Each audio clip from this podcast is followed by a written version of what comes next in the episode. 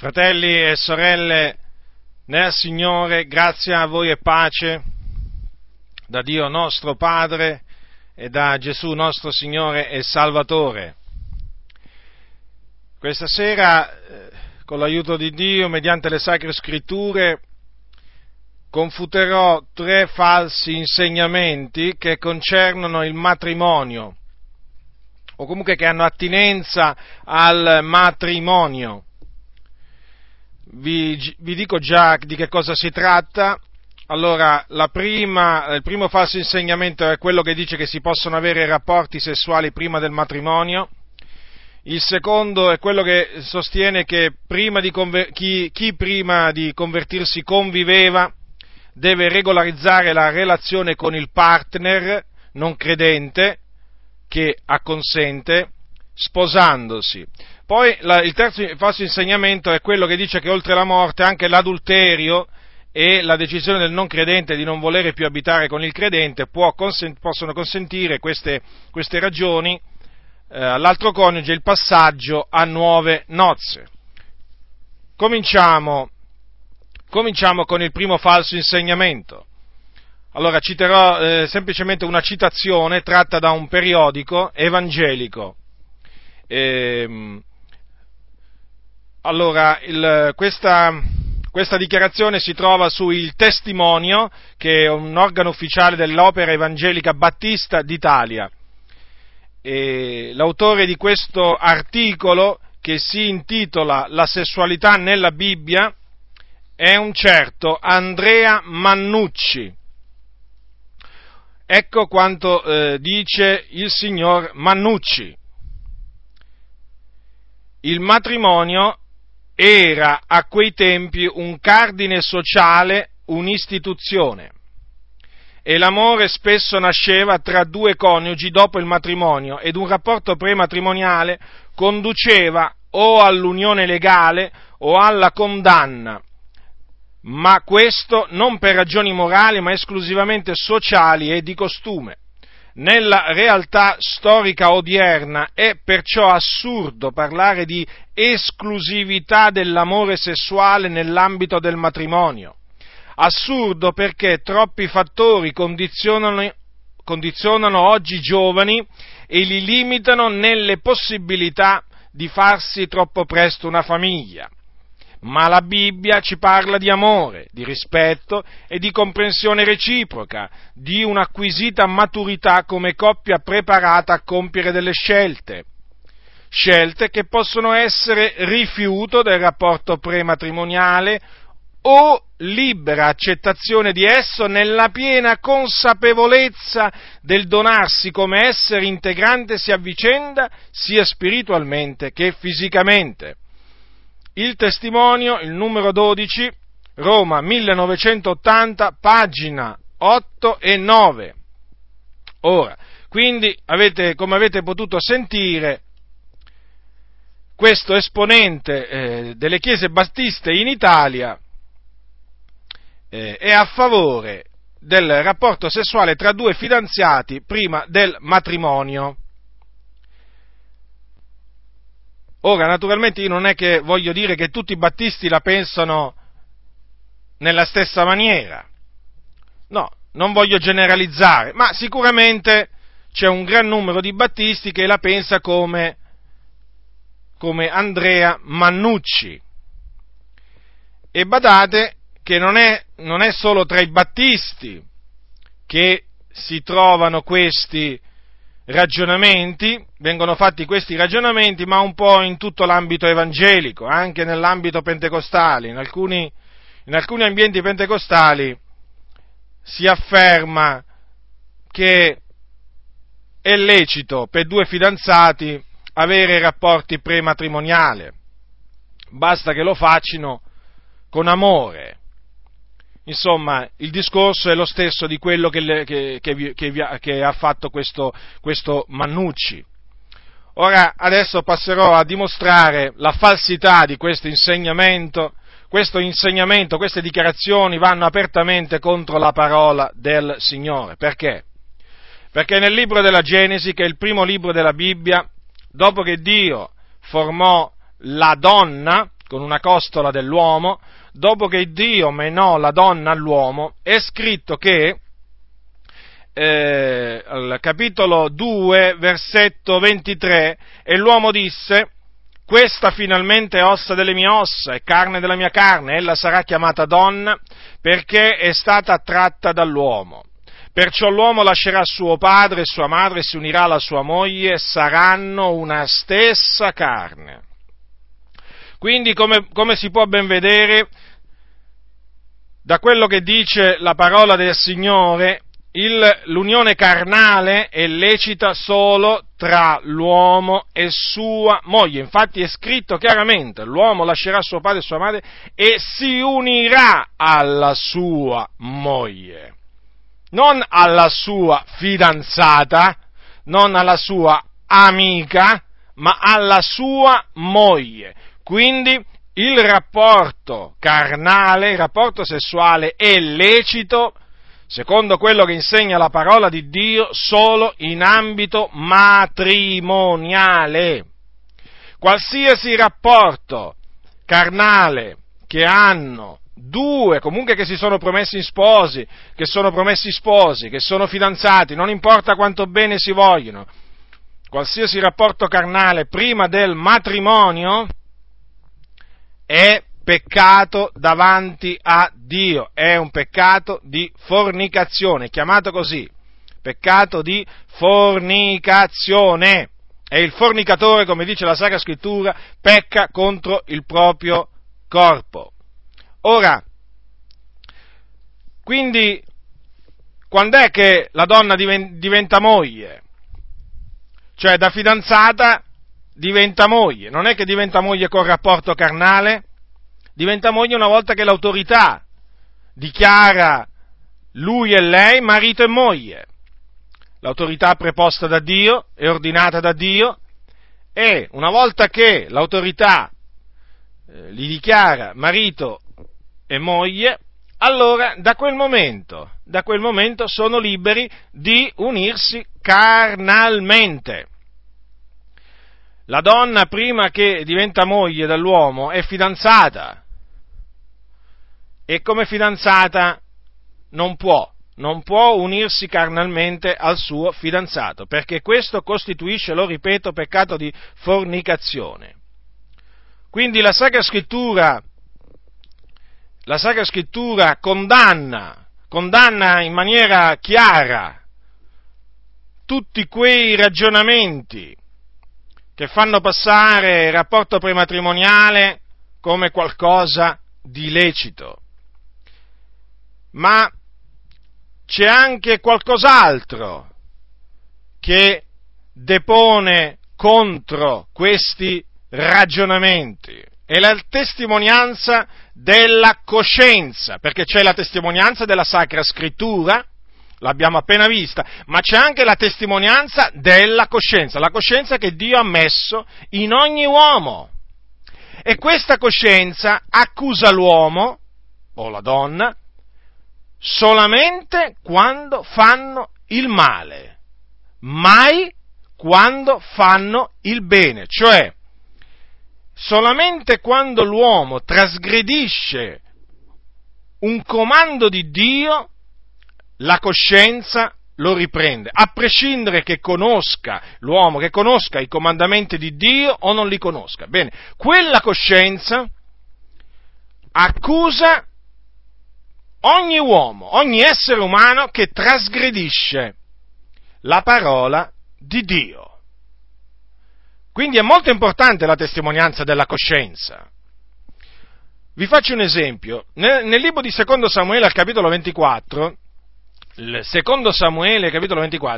viene raccontato appunto di un misfatto compiuto da Davide. Davide era un uomo secondo il cuore di Dio, Davide era un uomo che conosceva la legge di Dio, ebbene si rese colpevole perché fece un censimento. E Dio naturalmente non si compiacque di quello che lui fece, ma c'è scritto al capitolo 24 di Secondo Samuele, al versetto 10, e dopo che Davide ebbe fatto il censimento del popolo, provò un rimorso al cuore e disse all'Eterno: io ho gravemente peccato in questo che ho fatto. Ma ora, o Eterno, perdona l'iniquità del tuo servo, poiché io ho agito con grande stoltezza. Notate? Provò un rimorso Davide, un rimorso dentro di sé, e riconobbe davanti a Dio di avere gravemente peccato. Lui riconobbe di aver agito con grande stoltezza. Vedete? La testimonianza della coscienza lo accusò. E lui naturalmente dovette riconoscere il suo peccato davanti a Dio. In Romani, se voi prendete il capitolo 2 della lettera di Paolo ai Romani, trovate scritto che riguarda i gentili che non hanno la legge, badate bene, i gentili che non hanno la legge, quindi non conoscono la legge. Allora, al capitolo 2 dei Romani, versetto 14 in avanti, dice, allora, infatti, quando i gentili che non hanno legge adempiono per natura le cose della legge, essi che non hanno legge sono legge a se stessi, e si mostrano che quel che la legge comanda è scritto nel loro cuore, per la testimonianza che rende loro la coscienza, e perché i loro pensieri si accusano ed anche si scusano a vicenda. Vedete? Quindi c'è la testimonianza che rende la coscienza ai gentili che non conoscono, che non hanno la legge. E questa naturalmente coscienza li accusa quando fanno del male, per esempio quando rubano, la coscienza li accusa, però se loro per esempio fanno un'opera buona verso un povero, ebbene la coscienza non li accusa, semmai li loda. Quindi la coscienza, la testimonianza della coscienza è molto importante. Ora, è chiaro che la testimonianza della coscienza di due fidanzati che si uniscono carnalmente qual è? Che cosa dice loro la coscienza? La coscienza dice loro: avete peccato. Dice a lui: hai peccato, e dice a lei la stessa cosa: hai peccato. È la testimonianza della coscienza. Ma d'altronde questo si evince dal fatto, cioè il fatto che loro si sono comportati male, si evince dal fatto che i due provano vergogna, paura, c'è quel senso grande di imbarazzo, e poi come mai questo? Come mai questo? E non parliamo se la ragazza rimane incinta, e allora lì le cose si aggravano ulteriormente, perché allora lì si corre ad affrettare il matrimonio, per la vergogna, per non far vedere quello che è successo, o affinché lo sappiano meno persone possibili. È chiaro questo, perché si viene a creare tutta questa atmosfera di vergogna, questa precipitazione, per quanto riguarda la funzione del matrimonio? Come mai? Certo, perché c'è la testimonianza della coscienza, che è molto potente, è chiaro, c'è avvenuto un peccato, e allora naturalmente cercano poi di porre rimedio. Nel caso, dico, la ragazza rimane incinta. Quindi la coscienza li accusa. Loro sanno dentro di loro che hanno compiuto un misfatto. E loro riconoscono di avere fatto, cioè dopo che hanno commesso il peccato riconoscono di avere fatto qualcosa che avrebbero dovuto fare solo dopo sposati. Queste sono cose che dice la coscienza. Naturalmente la testimonianza della coscienza conferma poi l'insegnamento della Sacra Scrittura. Insomma, avviene un po' quello che è avvenuto ad Adamo ed Eva dopo che peccarono. Prima non avevano vergogna, no? Erano nudi ma non avevano vergogna, però dopo che peccarono provarono vergogna. Non solo provarono vergogna Adamo ed Eva dopo che peccarono, ma cominciarono ad avere paura di Dio. Infatti dopo che si pecca c'è quella paura del castigo di Dio. Perché questo? Perché la coscienza ti dice: hai peccato contro Dio. Quindi la testimonianza della coscienza perseguita chi infrange la legge di Dio, e lo perseguiterà fino a che costui non riconosce il suo peccato, non lo confessa e non lo abbandona. Perché chi copre le sue trasgressioni non prospererà, ma chi le confessa e abbandona otterrà misericordia, dice la Sacra Scrittura. Quindi, i due, fino a che non sono marito e moglie, a loro non è lecito, nella maniera più assoluta, avere rapporti carnali. Capisco che sembrerà incredibile a taluni credenti sentire che in ambito evangelico ci sono taluni che insegnano queste diavolerie, perché sono diavolerie, Sono cose queste generate dal diavolo, che è il padre della menzogna, non potrebbe essere altrimenti. Eppure le cose stanno così.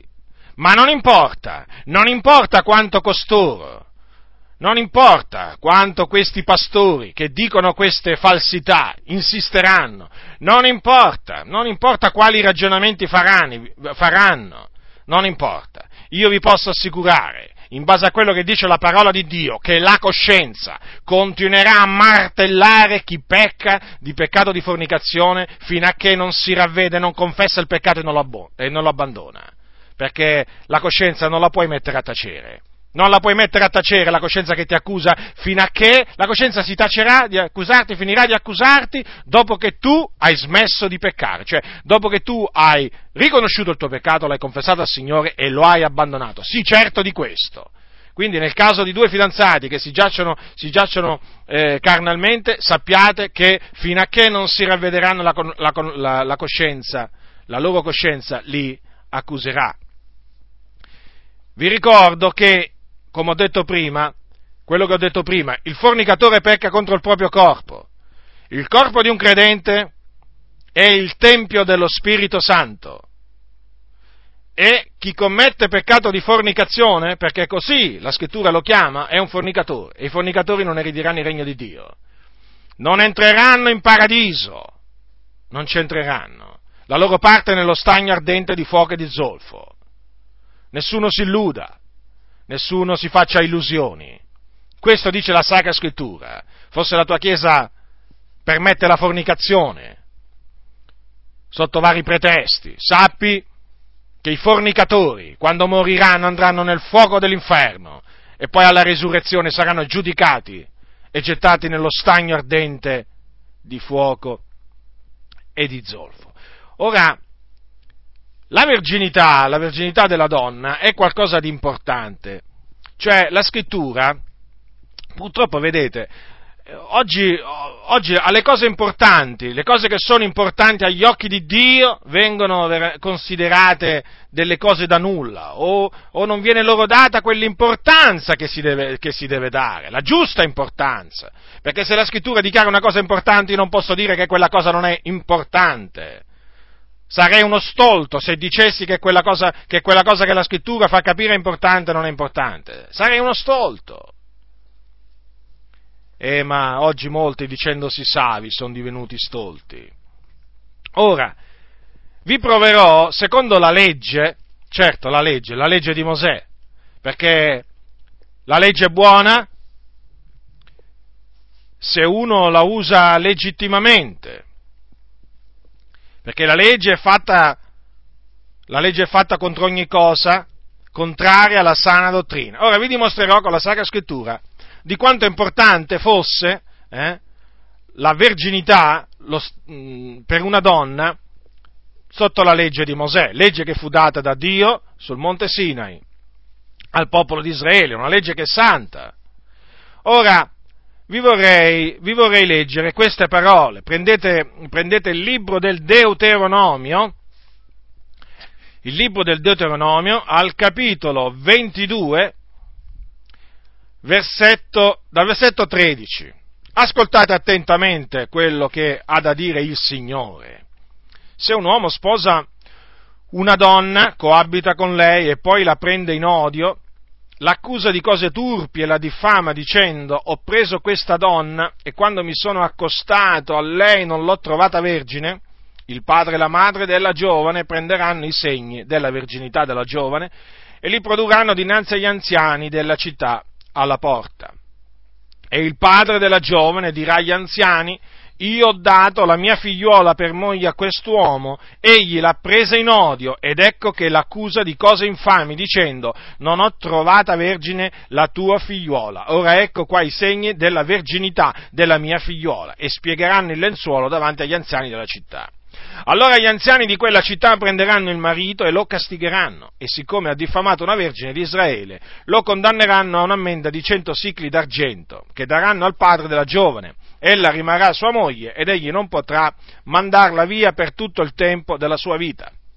Ma se la cosa è vera, Se la giovane non è stata trovata vergine, allora si farà uscire quella giovane all'ingresso della casa di suo padre e la gente della sua città la lapiderà, sicché ella muoia, perché ha commesso un atto infame in Israele, prostituendosi in casa di suo padre, così torrai via il male di mezzo a te. Ecco che cosa dice la Sacra Scrittura, quindi. Nel caso una donna non veniva trovata vergine dal proprio marito, dopo che appunto si erano sposati, ebbene, quando questo appunto corrispondeva al vero, cioè che questa donna non era vergine, ebbene, il marito faceva la rimostranza e siccome che la rimostranza, quando la rimostranza risultava essere verace, e allora c'era la lapidazione. La lapidazione era considerato un grave peccato per una ragazza perdere la verginità prima del matrimonio, notate? E dice la scrittura che la gente della sua città la lapiderà perché ha commesso un atto infame in Israele, notate? Oggigiorno questi comportamenti di queste ragazze così spregiudicate, anche in mezzo alle comunità evangeliche, che si giacciono carnalmente con i propri fidanzati, con i propri amici, non sono considerati degli atti infami, no, rientra tutto nella norma, fa parte di quel bagaglio di esperienze che i giovani devono fare. Ebbene no, la Sacra Scrittura condanna questi atti, sono atti infami, sono cose riprovevoli, cose che Dio detesta. Quindi da queste parole si evince come fosse un onore per una donna conservare la propria verginità fino al matrimonio. È un disonore, naturalmente, perderla prima. Naturalmente è chiaro che bisogna tenere presente questo, che può succedere, certo, che sotto la grazia è chiaro che se una sorella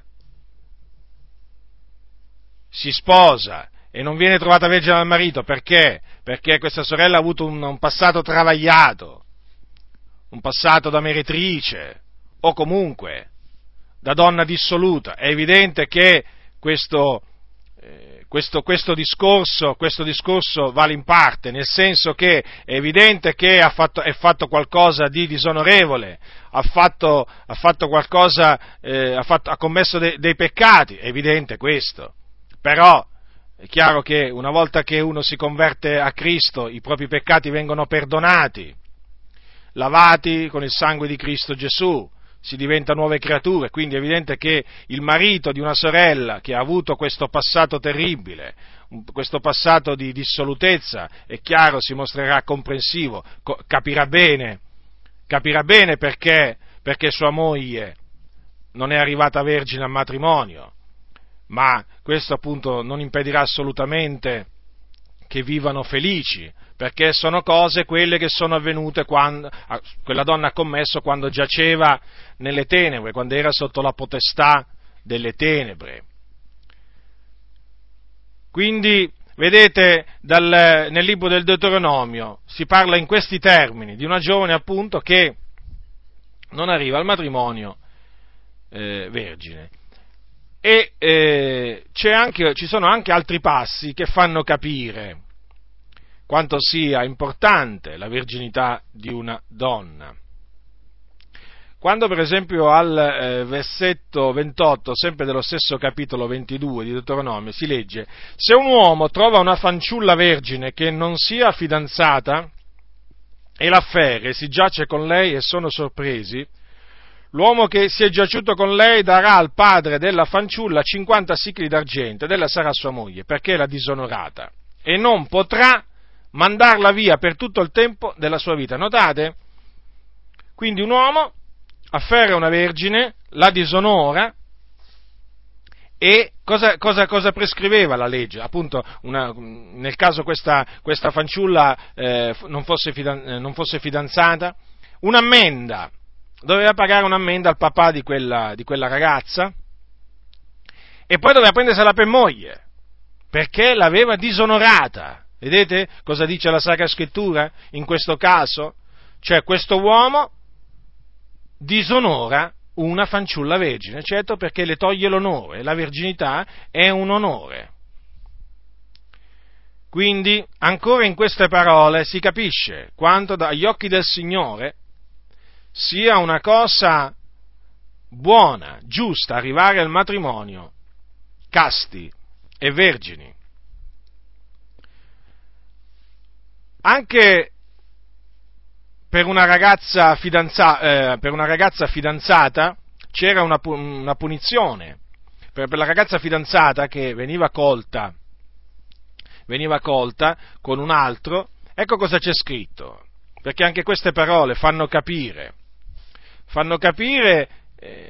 che perdere la propria verginità è un peccato quando si è d'accordo. In questo caso adesso infatti lo capirete, perché ci sono casi naturalmente in cui la donna viene afferrata, grida, però viene violentata. È chiaro che in quel caso lei ha subito qualcosa contro la sua volontà, ma quando invece c'è la sua volontà, allora lì c'è naturalmente la sua colpa. Allora, al capitolo 22 di Deuteronomio, versetto 22, c'è scritto così nella legge: quando si troverà un uomo a giacere con una donna maritata, no, non è questo il passo, è questo qua. E al versetto 23, scusate. Allora, quando una fanciulla vergine è fidanzata e un uomo, trovandola in città, si giace con lei, condurrete ambedue alla porta di quella città e li lapiderete, sì che muoiono. La fanciulla perché essendo in città non ha gridato, e l'uomo perché ha disonorato la donna del suo prossimo. Così torrai via il male di mezzo a te. Notate? Notate in questo caso? La fanciulla vergine fidanzata, un uomo la trova, si giace con lei e ambedue naturalmente devono essere portati in città, questo, quando il fatto avviene in città, dovevano essere lapidati perché la fanciulla non ha gridato, mentre l'uomo perché l'aveva disonorata.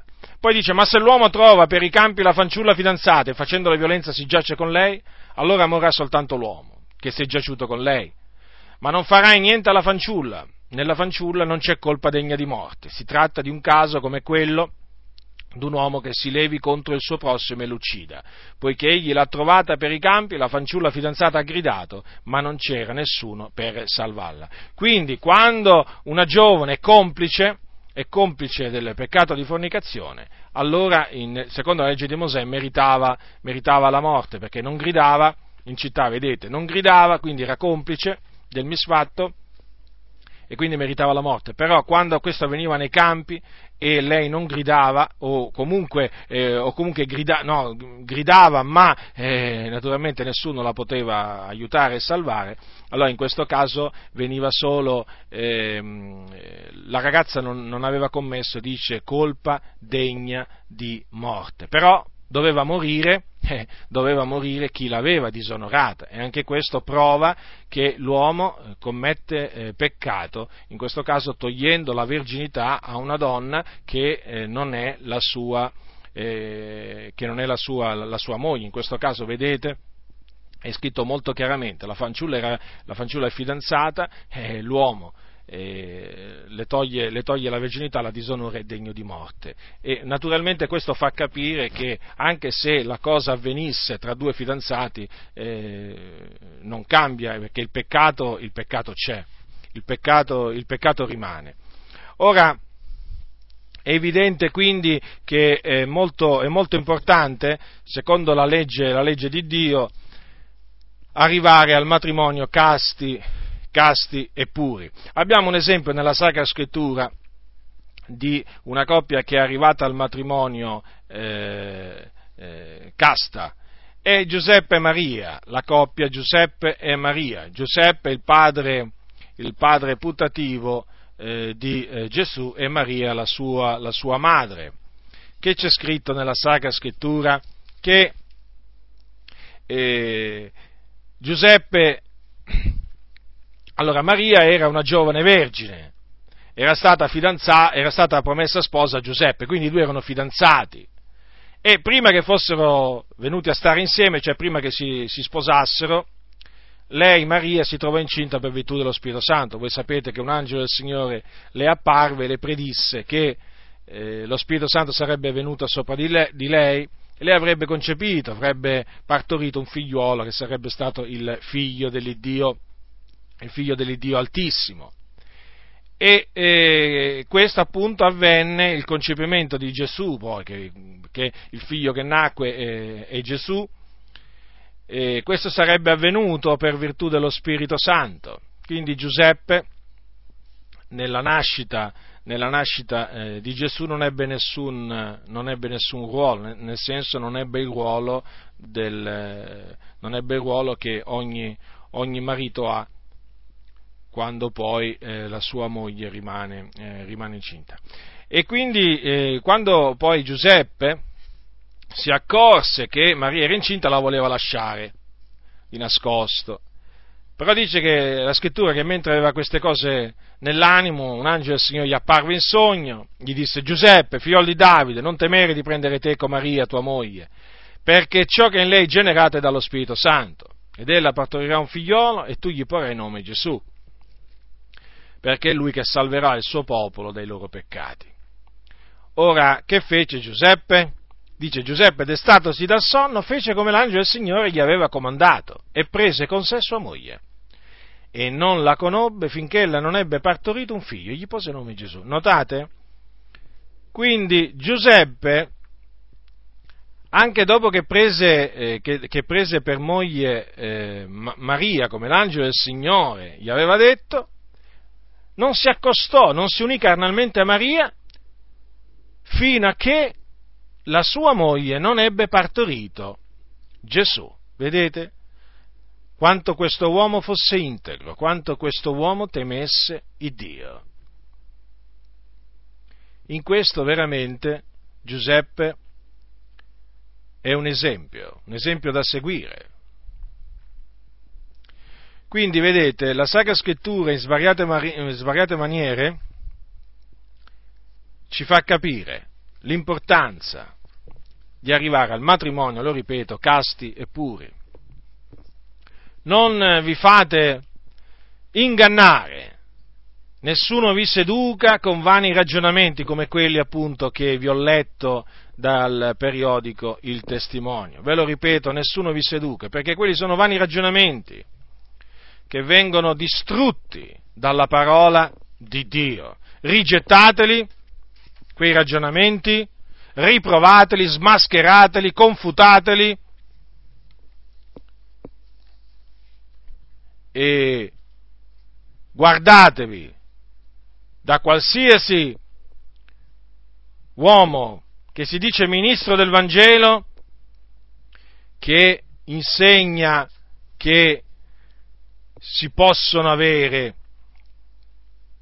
rapporti prematrimoniali. Guardatevi. Ora passerò a quest'altro falso insegnamento, confuterò quest'altro falso insegnamento che troviamo scritto nel libro A domanda risponde, scritto da Francesco Toppi, ex presidente dell'Assemblee di Dio in Italia. Allora, il volume è il secondo, A domanda risponde, i quaderni di Cristiani Oggi, A di Media, seconda edizione, Roma 2004. Ora, la domanda Allora io trarrò naturalmente queste affermazioni dalla risposta che lui dà a questa domanda. La domanda è la 18ª, la domanda è la seguente: quale decisione deve prendere chi prima di convertirsi all'Evangelo conviveva senza legame matrimoniale?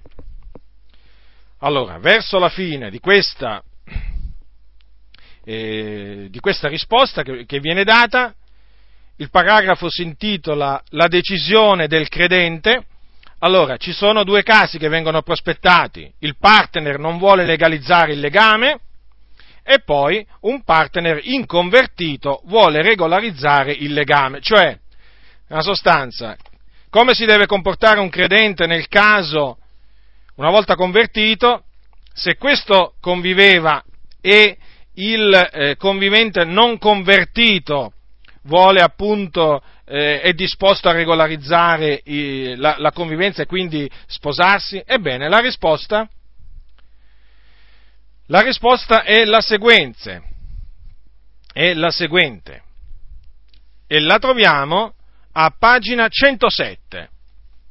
Quindi, che deve fare un credente, uno che si è appena convertito, dinanzi in questa circostanza, cioè nella circostanza in cui la convivente, allora usiamo uomo e donna. Allora, che deve fare un uomo che si è convertito a Cristo e che convive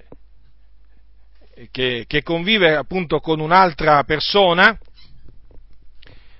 Nel momento in cui questo si converte, che deve fare lui nei confronti della donna che vuole, che è disposta a regolarizzare la loro unione e quindi a diventare marito e moglie? Ecco la risposta. Egli, il credente, questo lo dico io, quindi tra parentesi lo dico io, egli, il credente, ha una responsabilità morale nei confronti dell'altra parte, anche se non credente, e non può obiettivamente ripudiarlo in quanto appartiene ad un periodo precedente alla sua conversione, sulla base di una superficiale forma di spiritualità che ancora una volta si esprime con una fuga dalle proprie responsabilità. Fare frutti degni del ravvedimento vuol dire, per quanto è possibile, riparare al male commesso. E quindi, se la parte non credente accetta di regolarizzare la posizione, la parte credente deve concedere questa possibilità. Ve le ripeto queste parole: fare frutti degni del ravvedimento vuol dire, per quanto è possibile, riparare al male commesso, e quindi, se la parte non credente accetta di regolarizzare la posizione, la parte credente deve concedere questa possibilità. Tradotto nella pratica, che cosa significa? Significa che il credente ha il dovere di dire al non credente: se il non credente dice "ma io vorrei continuare a vivere con te, anche se tu ti sei convertito a Cristo", e così via. Ebbene, il credente ha il dovere di dire "sì, vabbè, allora ci sposiamo". Avete capito cosa significa? Penso di sì. In questo caso, nella sostanza, il credente ha il dovere di mettersi con una infedele. Detto ancora in altre parole, in questo caso il figliolo di Dio ha il dovere di mettersi con una figliola del diavolo. Ecco che cosa significano queste parole. Ve lo ripeto: la parte credente deve concedere questa possibilità. Ora, sono rimasto alquanto sconcertato quando ho letto queste parole. Non me l'aspettavo proprio.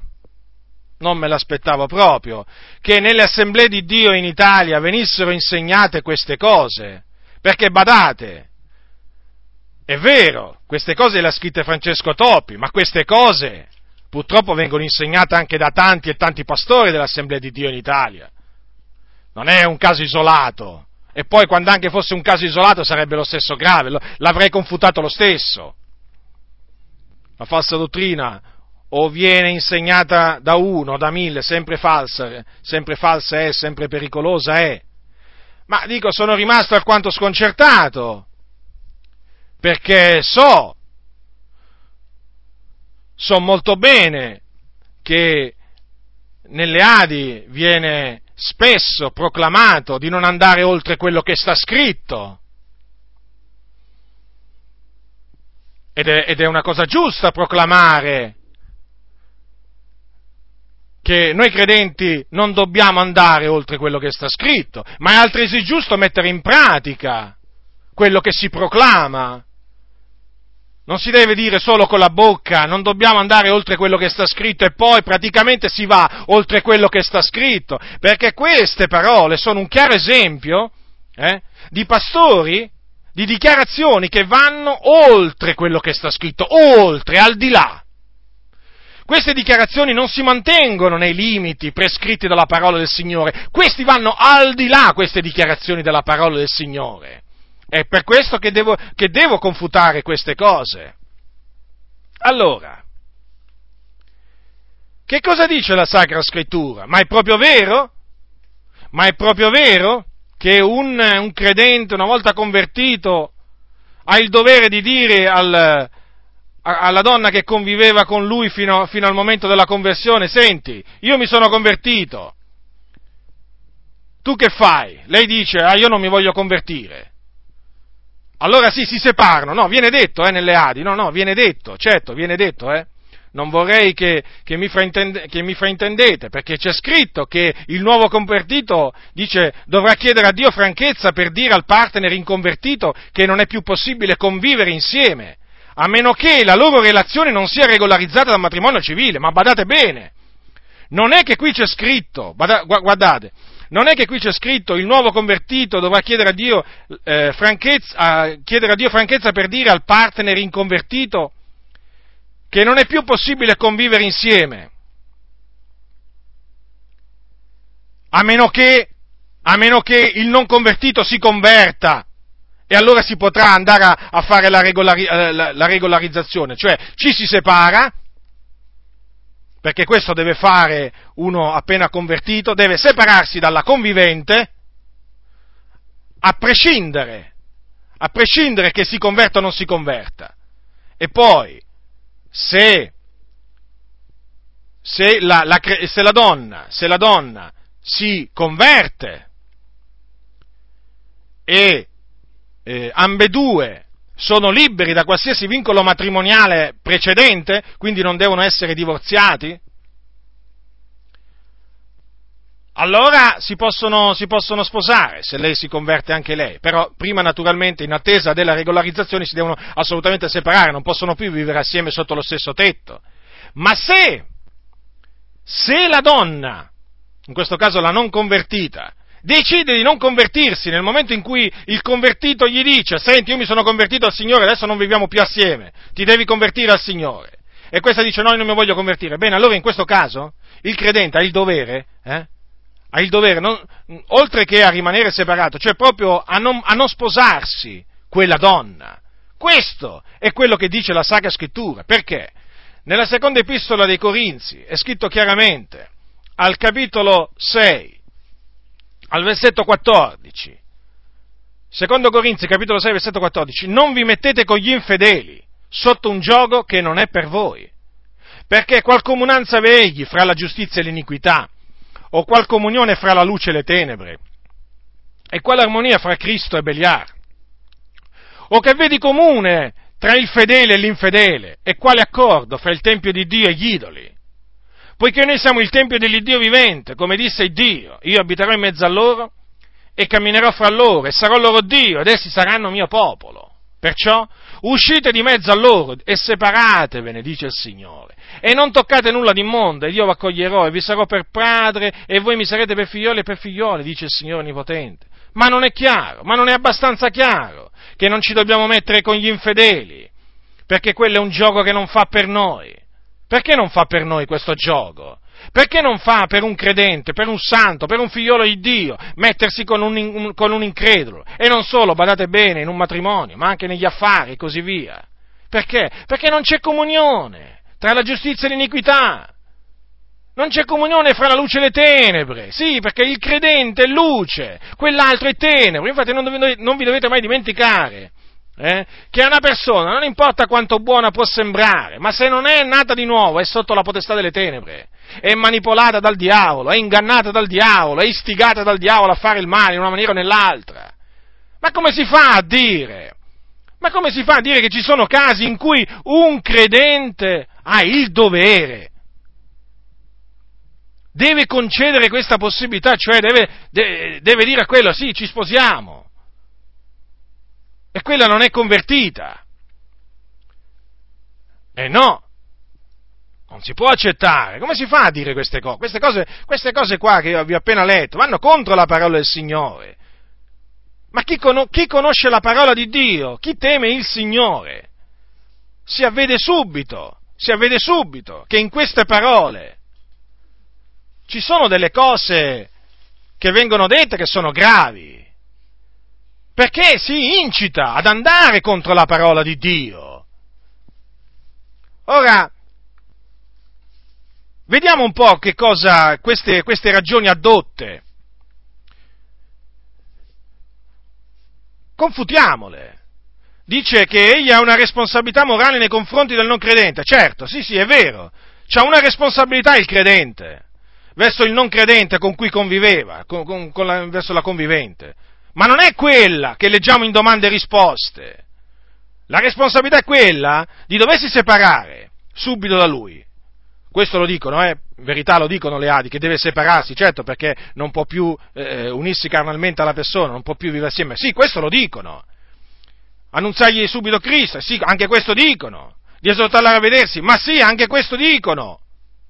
Però, quello che non dicono è che se questa donna non si converte, mentre sono, appunto, dopo che si sono separati fisicamente, lui, il credente, ha il dovere di non sposarsela. È questo che non viene detto, anzi viene detto il contrario. Cioè, viene detto che se la deve sposare se lei è disposta, se lei è contenta di vivere con lui, no? Che ha abbracciato la fede in Cristo. Ma questo va apertamente contro la parola del Signore. Vi metto in guardia, voi fratelli, nelle Adi, a rigettare queste ciance. Ma dobbiamo dare retta alla parola del Signore noi, non alle idee degli uomini. Dice, quindi la scrittura dice che se si converte la donna, allora il credente se la può sposare. Sempre però, ripeto, se questa donna, sempre però che lui non sia divorziato, o se lui è libero, che lei non sia divorziata, perché se uno dei due è divorziato e il partner è in vita, anche se la donna si converte, il matrimonio non ha da farsi, non si può fare, perché sarebbe adulterio, sia chiaro questo. Ora, quindi è questo la responsabilità che ha il credente, il convertito verso il non convertito, ma certamente non ha assolutamente il dovere di sposarsela a lei non convertita, ma nella maniera più assoluta. Ora, poi viene detto che così facendo si fanno frutti degni del ravvedimento, ma questo è falso, perché i frutti degni di ravvedimento si fanno obbedendo alla parola del Signore, non andandoci contro. Se io, faccio un esempio, se io convivo con una donna, mi converto, e qual è il frutto degno del ravvedimento? Che mi separo? Bene, questo lo dicono pure nelle ali, che naturalmente questo subito deve farsi, ma poi devo avvertire quella donna che se non si converte non ci si può sposare. Io non mi posso sposare lei. Questo, in questa maniera si fanno i frutti degni dei ravvedimenti, in questa maniera si emana la luce del Signore, in questa maniera si fa capire all'altra persona che si è passati dalle tenebre alla luce. Ma non certamente facendo in un'altra maniera. Ma io dico, ma non sono sufficienti quelle testimonianze di fratelli che si sono sposati persone del mondo e che hanno avuto una vita tribolata, piena di dolori, di afflizioni che non finiscono mai? Ma com'è possibile? Com'è possibile che si ammettano queste eccezioni? Ma non esistono eccezioni. Dice la Scrittura, non vi mettete con gli infedeli, punto, e basta. Che sono queste eccezioni? Se il convivente accetta, è disposto a regolarizzare, allora... Ma che cosa sono queste eccezioni? Queste eccezioni non vengono da Dio, non sono nella parola del Signore.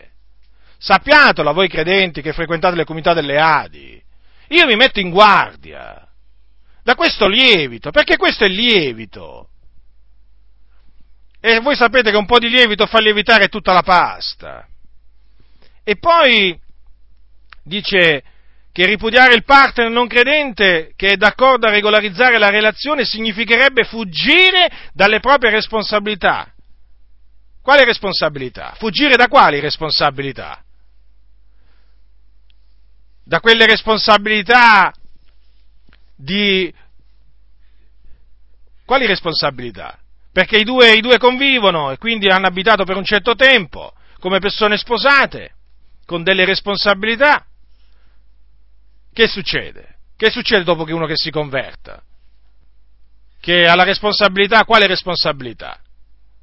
Non ha la responsabilità di acconsentire a un matrimonio con una persona non credente, ha la responsabilità, semmai, di non acconsentire, ha il dovere di non acconsentire a questo matrimonio, anche se l'altro è d'accordo, perché vedete, qui non è, questo caso prospettato, non è come il caso in cui uno viene chiamato dal Signore quando era già divorziato e risposato, e quindi che viveva con una donna, che vive con una donna, diciamo, come moglie, legalmente riconosciuti dallo Stato. Non è lo stesso caso, perché in questo caso sì, la Scrittura dice, sì, in questo caso dice al capitolo 7 dei Primo Corinzi, del resto ciascuno seguiti a vivere nella condizione assegnatagli dal Signore e nella quale si trovava quando Dio lo chiamò.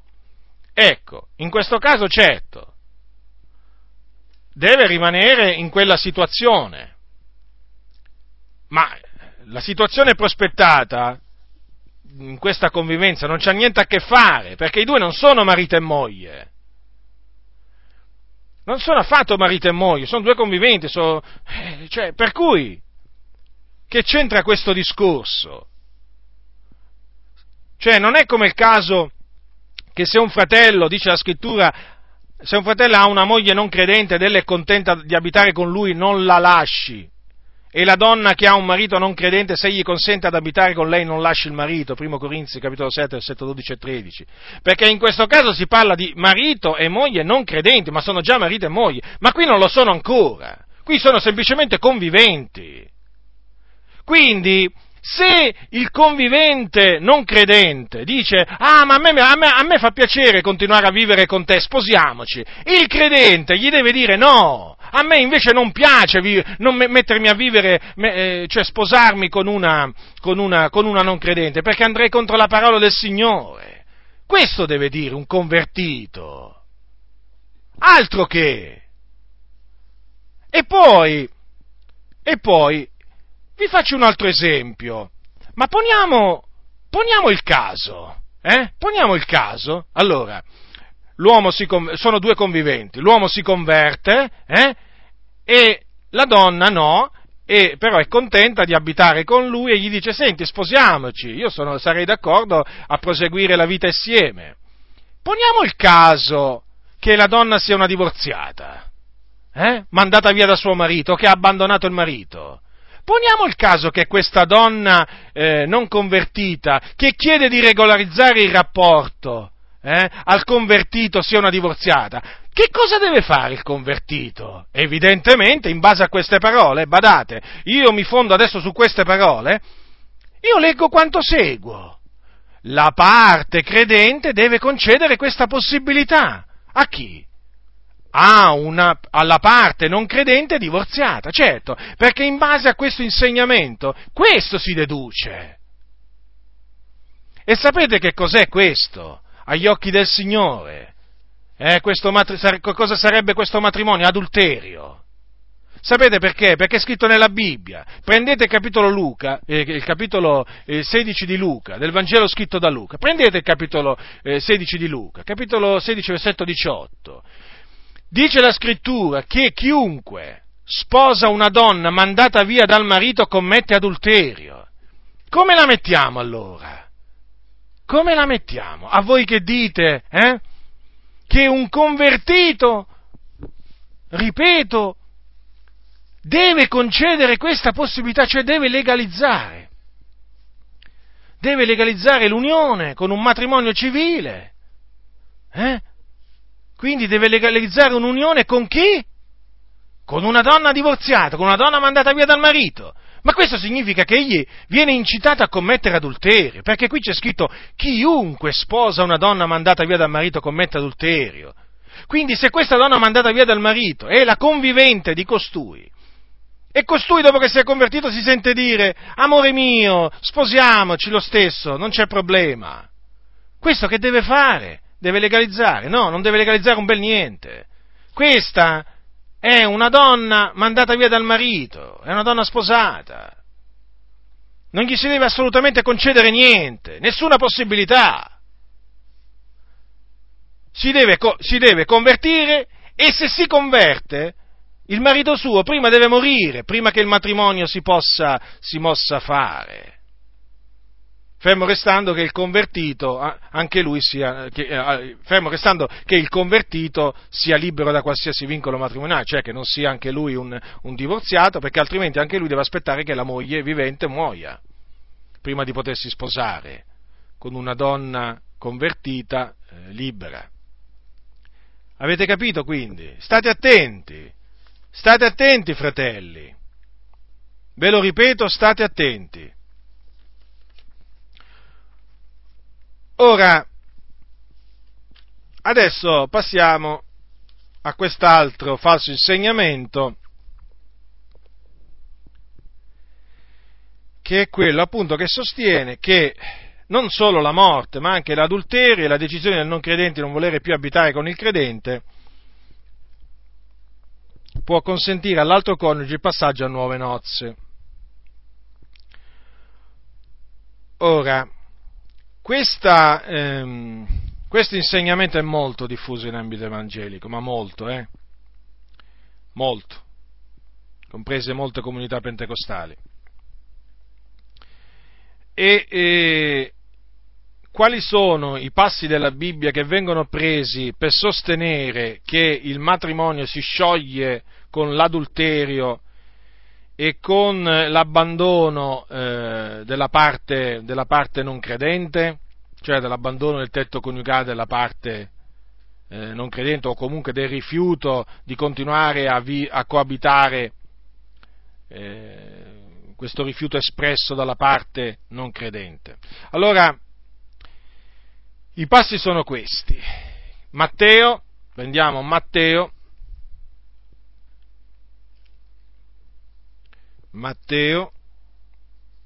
capitolo 19, versetto 9. Sono parole di Gesù. Io vi dico che chiunque manda via sua moglie quando non sia per cagione di fornicazione ne sposa un'altra e commette adulterio. Quindi, in base a queste parole, viene detto, vedete, Gesù ha permesso che non solo di mandare via la propria moglie in caso di adulterio, ma anche di passare a nuove nozze. Quindi le nuove nozze in questo caso non costituiscono adulterio. Questo è l'insegnamento, la deduzione che fanno costoro. L'altro passo, che appunto l'altro passo è 1 Corinzi capitolo 7 versetto 15, 1 Corinzi capitolo 7 versetto 15. Ecco, però se il non credente si separa pure, in tali casi il fratello o la sorella non sono vincolati.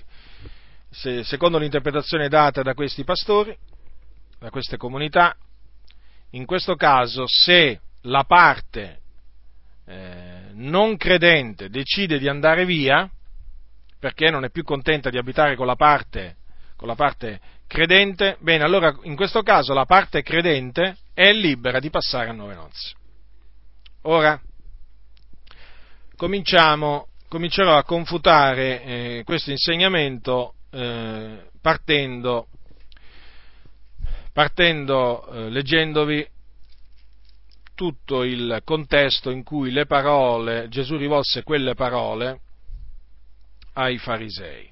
Allora, capitolo 19, dal versetto 3, è scritto, Matteo capitolo 19, versetto 3, e dei farisei s'accostarono a lui tentandolo e dicendo, egli è lecito di mandare via per qualunque ragione la propria moglie? Ed egli rispondendo disse loro, non avete voi letto che il creatore da principio li creò maschio e femmina e disse, perciò l'uomo lascerà il padre e la madre e si unirà con la sua moglie e i due saranno una sola carne, talché non sono più due ma una sola carne, quello dunque che Dio ha congiunto l'uomo non separi.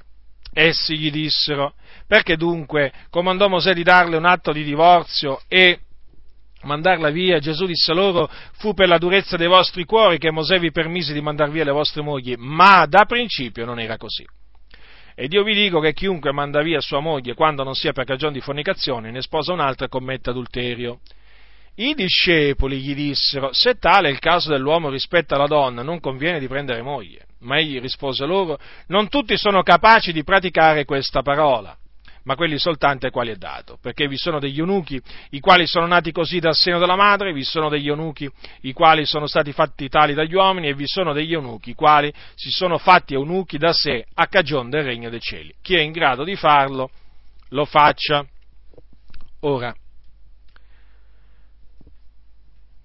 vorrei che notaste, innanzitutto, che furono dei farisei a fare questa domanda a Gesù, e gliela fecero non perché non erano animati da un buon sentimento, nella maniera più assoluta, perché dice che si accostarono a lui tentandolo, quindi tendendogli un laccio, una trappola, per dirla in un'altra maniera. E ascoltate la domanda. Gli hanno detto, ma un uomo può mandare via per qualunque ragione la propria moglie? Notate molto bene la domanda, perché per capire bene poi la risposta di Gesù. Ecco, per qualunque ragione è lecito che un uomo manda via la propria moglie, per qualunque ragione, quindi. E Gesù che cosa rispose loro? Non avete voi letto che il creatore da principio li creò maschio e femmina e disse, perciò l'uomo lascerà il padre e la madre e si unirà con la sua moglie e i due saranno una sola carne, talché non son più due ma una sola carne, quello dunque che Dio ha congiunto l'uomo non separi. Che risposta? Che risposta che ha dato Gesù? Cioè Gesù fece riferimento all'inizio della creazione, quando il Dio li creò maschio e femmina e disse appunto quelle parole, e quindi disse non sono più due ma una sola carne, quindi sono stati uniti da Dio, nessun uomo li separi. Risposta molto chiara. Quindi il matrimonio è indissolubile, solo la morte lo può sciogliere. È evidente dalla risposta di Gesù. Ma ecco che i farisei, sapendo che nella legge veniva permesso il divorzio, veniva permesso di mandare via la propria moglie, ecco che gli fanno un'altra domanda. Perché dunque Mosè comandò di darle un atto di divorzio e mandarla via? E Gesù anche qui ha risposto che questo permesso fu dato per la durezza dei vostri cuori. Quindi Mosè permise questo divorzio, lo permise a motivo della durezza dei cuori degli ebrei. Permise loro di mandare via le loro mogli. Ma badate bene a quello che ha detto Gesù subito dopo, ma da principio non era così. E questo è molto importante. Cioè, da principio non era permesso. Dio non permetteva di mandare via la propria moglie. E questo è fondamentale, perché Gesù l'ha detto, ma da principio non era così. Sì, è diventato così, ma da principio non era così. È un po' come la questione della poligamia, cioè il fatto di avere più donne. Da principio non era così. Voi mi direte, ma nella legge di Mosè è permesso avere più di una moglie? È vero, è permesso. Ma vi dico le stesse cose che vi ha detto Gesù. Da principio non era così, fu una concessione. Ma bisogna andare a vedere al principio come erano le cose. Ecco perché la scrittura dice, il Signore dice che odia il ripudio. Nel libro del profeta Malachia dice questo il Signore. E il Signore prosegue dicendo: io vi dico che chiunque manda via sua moglie quando non sia per cagione di fornicazione e ne sposa un'altra commette adulterio. Ora, sembrerebbe da queste parole che hanno ragione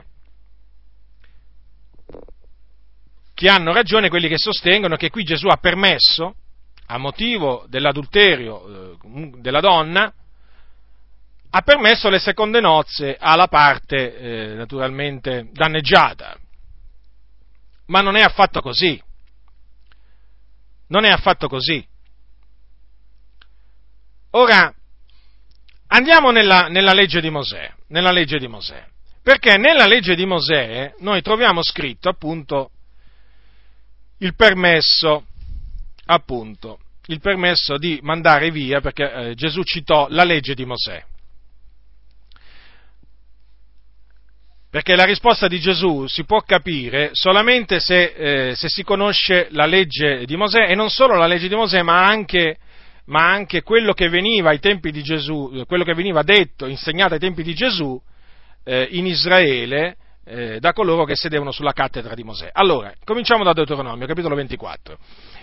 Dice: quando uno avrà preso una donna e sarà divenuto suo marito, se avvenga che ella poi non gli sia più gradita perché ha trovato in lei qualcosa di vergognoso, e scriva per lei un libello di ripudio e glielo consegni in mano e la mandi via di casa sua, se ella, uscita di casa di colui, va e diviene moglie d'un altro marito e quest'altro marito la prende in odio, scrive per lei un libello di ripudio, glielo consegna in mano e la manda via di casa sua. O se quest'altro marito che l'aveva presa per moglie viene a morire, il primo marito che l'aveva mandata via non potrà riprenderla per moglie dopo che ella è stata contaminata, poiché sarebbe un'abominazione agli occhi dell'Eterno. E tu non macchierai di peccato il paese che l'Eterno, il tuo Dio, ti dà come eredità. Quindi al versetto 1 c'è scritto chiaramente che cosa? Che appunto nel caso un uomo trovava qualcosa di vergognoso nella sua moglie, appunto poteva scriverle un libello di ripudio, darglielo e mandarla via di casa. Ora, come potete vedere, qui non c'è scritto in che cosa consisteva questo qualcosa di vergognoso. E al tempo di Gesù c'erano due correnti nel giudaismo, due correnti che avevano una posizione, una più stretta e una più larga, chiamiamola così. Erano due scuole rabbiniche, che una era quella di Shammai, che diceva che un ebreo poteva mandare via la sua moglie solo in caso di adulterio. Mentre l'altra era la scuola rabbinica di Hillel, e questa ampliava ampliava le ragioni, ne aveva messe di più. Cioè, dicevano questi che ci poteva essere motivo per divorziare, per mandare via la propria moglie, anche per altre ragioni, fino anche a si poteva mandarla via anche se cucinava male, se bruciava il pasto, il pranzo al marito. La corrente che andava per la maggiore era quella che diceva che si poteva mandare via la propria moglie, divorziare la propria moglie per varie ragioni, non solamente per adulterio. E questa corrente ancora oggi prevale in seno al giudaismo. Considerate voi che oggi in mezzo agli ebrei, cioè secondo il giudaismo moderno, l'uomo ha il diritto di chiedere il divorzio da sua moglie in questi casi: se la moglie commette adulterio, se la moglie non gli ha potuto dare dei figli dopo 10 anni di matrimonio, se la moglie diventa epilettica, se ella contrae una malattia che conduce alla morte, se tiene nei confronti del marito una condotta impropria, come per esempio nel caso la moglie abitualmente lo maledice, lo assale, eccetera, e poi se la donna diventa un'apostata, quindi se la donna diventa una credente in Gesù, perché per il giudaismo moderno se un ebreo crede in Gesù diventa un apostata e quindi deve essere escluso dalla comunità ebraica. Ora, è evidente quindi che la risposta di Gesù va vista alla luce di quello che veniva insegnato ai tempi suoi.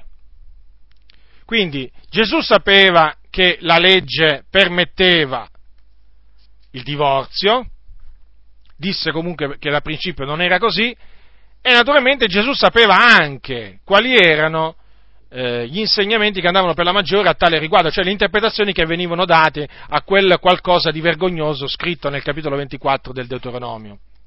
In quella parte del libro del Deuteronomio, Gesù conosceva perfettamente qual era la posizione di quelli che seguivano l'insegnamento di Shammai e di quelli che seguivano l'insegnamento di Hillel.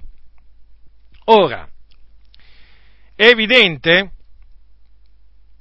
che in quel qualcosa di vergognoso, va detto, c'era anche cioè c'era anche l'adulterio. Perché? Ma quale adulterio però? Badate bene, l'adulterio commesso di segreto senza testimoni. Adesso ve lo dimostrerò con le Sacre Scritture. Perché, vedete, secondo la legge di Mosè, se una donna veniva colta in fragrante di adulterio, doveva essere lapidata. Questo era quello che diceva la legge di Mosè. Quindi non è che se una donna veniva colta in fragrante di adulterio, l'uomo la doveva mandare via. No, la donna doveva essere lapidata. Non esisteva il mandare via una donna, non aveva senso, perché la legge proprio questo diceva, che doveva essere lapidata assieme appunto all'uomo che si era giaciuto con lei. Quindi nel caso di adulterio fragrante era escluso il mandare via, però c'era un caso in cui l'uomo poteva mandare via la donna per averlo appunto tradito, per essergli stato infedele, e questo quando l'adulterio commesso dalla donna era stato fatto in segreto, senza testimoni, quindi non era stata colta sul fatto.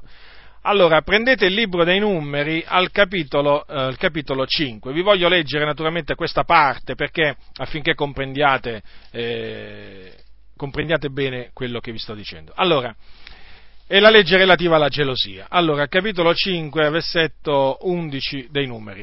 Allora, l'Eterno parlò ancora a Mosè dicendo: parla ai figlioli di Israele e di loro, se una donna si svia dal marito e commette un'infedeltà contro di lui, se uno ha relazioni carnali con lei e la cosa è nascosta agli occhi del marito, ella si è contaminata in segreto, senza che vi siano testimoni contro di lei, o che ella sia stata colta sul fatto. Ove lo spirito di gelosia si impossessi del marito e questi diventi geloso della moglie che si è contaminata, ovvero lo spirito di gelosia si impossessi di lui e questi diventi geloso della moglie che non si è contaminata, quell'uomo menerà la moglie al sacerdote e porterà un'offerta per lei, 1/10 defa di farina d'orzo.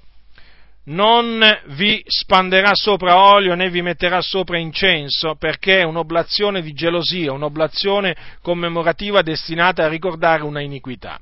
Il sacerdote farà avvicinare la donna, la farà stare in piedi davanti all'Eterno, poi il sacerdote prenderà dell'acqua santa in un vaso di terra, prenderà pure della polvere che è sul suolo del tabernacolo e la metterà nell'acqua. Il sacerdote farà quindi stare la donna in piedi davanti all'Eterno, le scoprirà il capo e porrà in mano di lei l'oblazione commemorativa, che è l'oblazione di gelosia. Il sacerdote avrà in mano l'acqua amara che arreca maledizione. Il sacerdote farà giurare quella donna e le dirà: se nessun uomo ha dormito teco e se non ti sei sviata per contaminarti, ricevendo un altro invece del tuo marito, quest'acqua amara che arreca maledizione non ti faccia danno. Ma se tu ti sei sviata, ricevendo un altro invece del tuo marito, e ti sei contaminata e altri che il tuo marito ha dormito teco, allora il sacerdote farà giurare la donna con un giuramento di imprecazione e le dirà: l'Eterno faccia di te un oggetto di maledizione e di esacrazione fra il tuo popolo, facendoti smagrire i fianchi e gonfiare il ventre, e quest'acqua che arreca maledizione t'entri nelle viscere, per farti gonfiare il ventre e smagrire i fianchi. E la donna dirà: amen, amen. Poi il sacerdote scriverà queste imprecazioni in un rotolo e le cancellerà con l'acqua amara.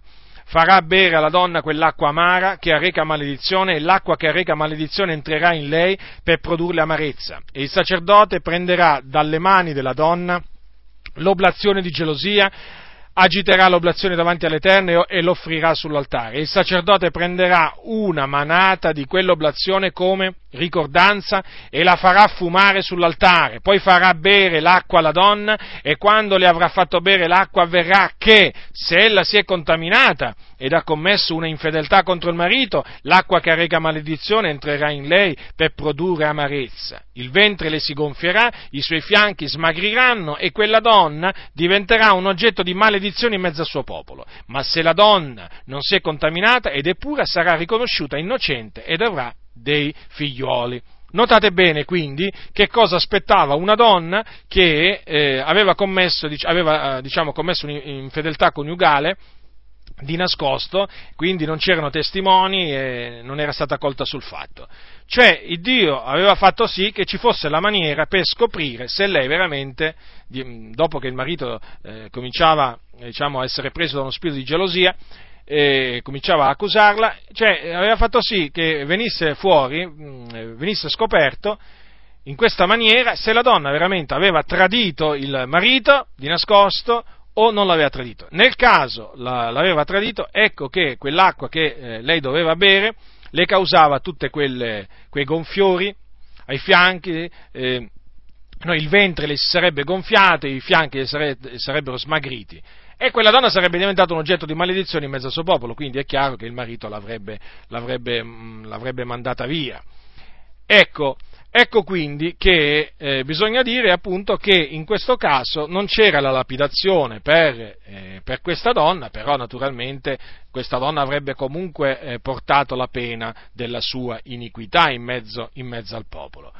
Ora, questo era quello che permetteva di fare la legge di Mosè.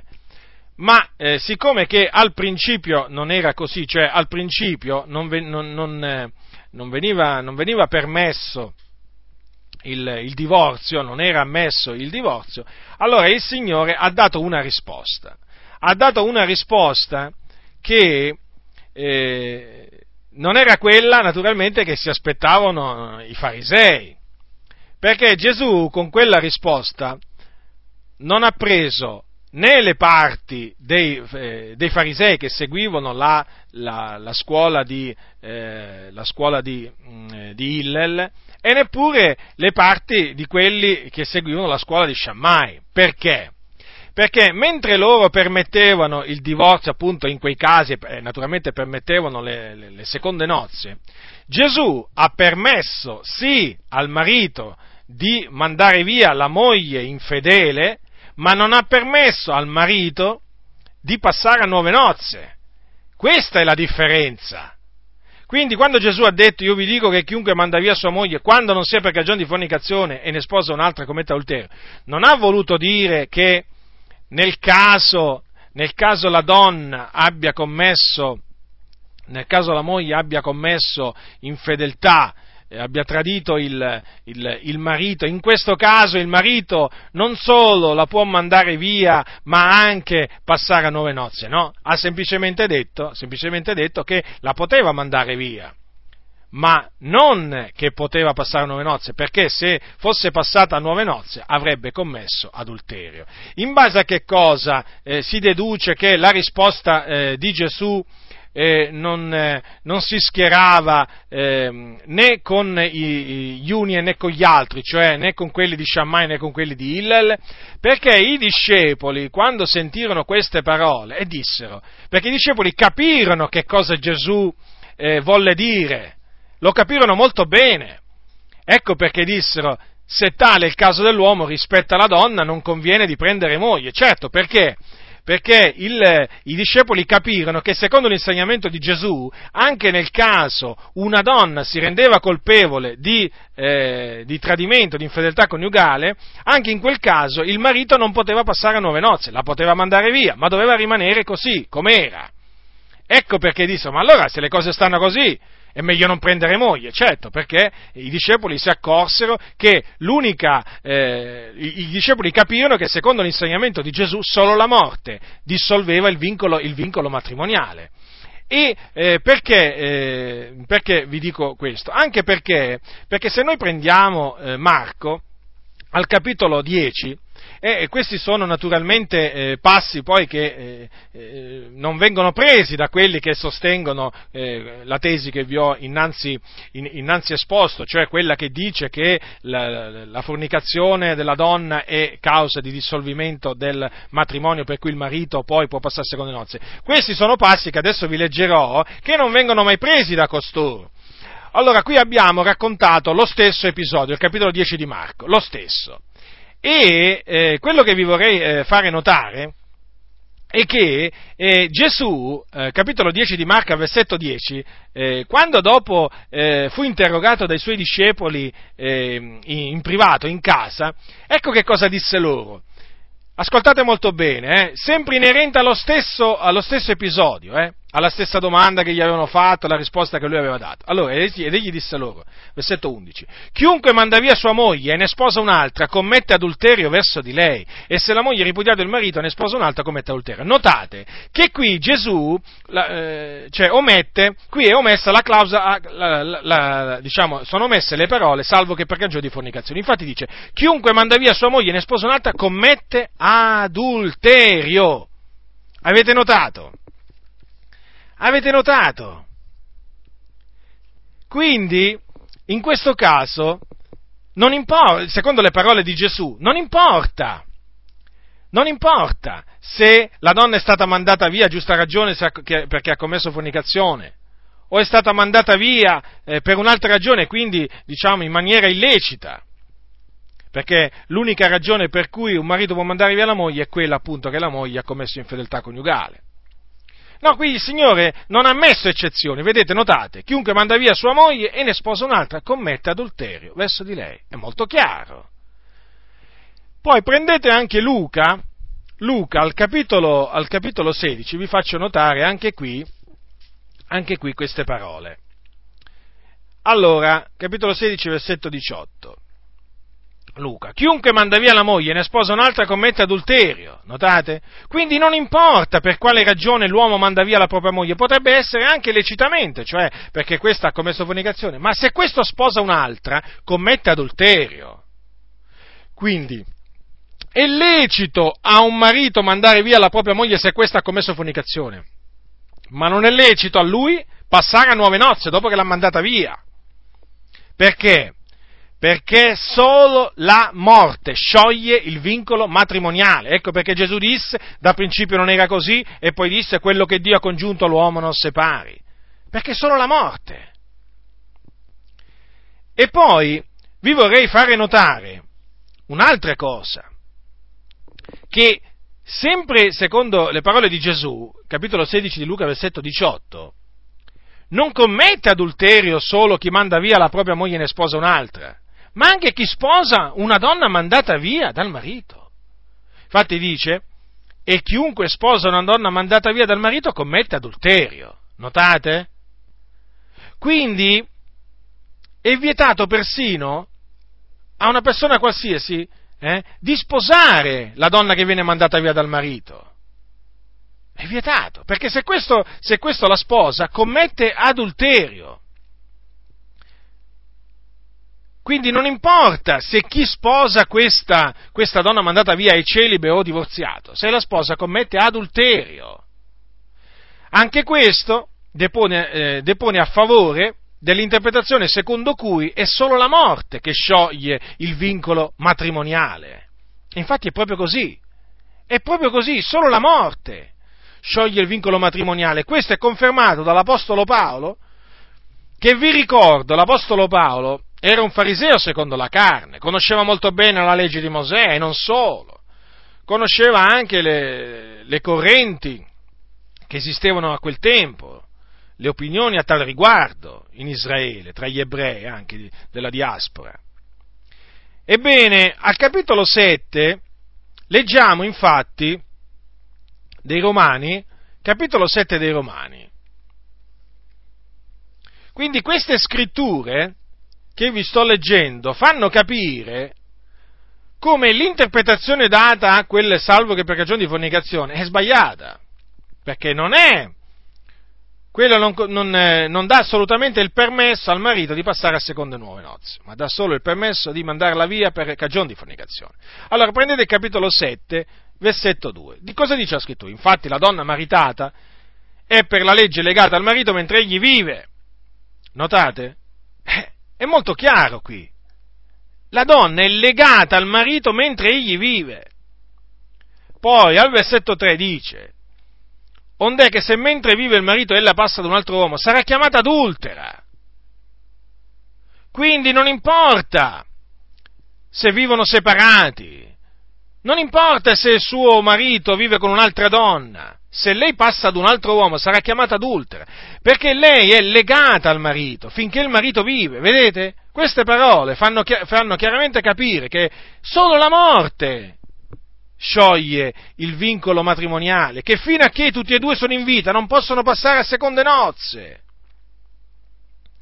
E questo è confermato sempre dall'Apostolo Paolo in 1 Corinzi, capitolo 7,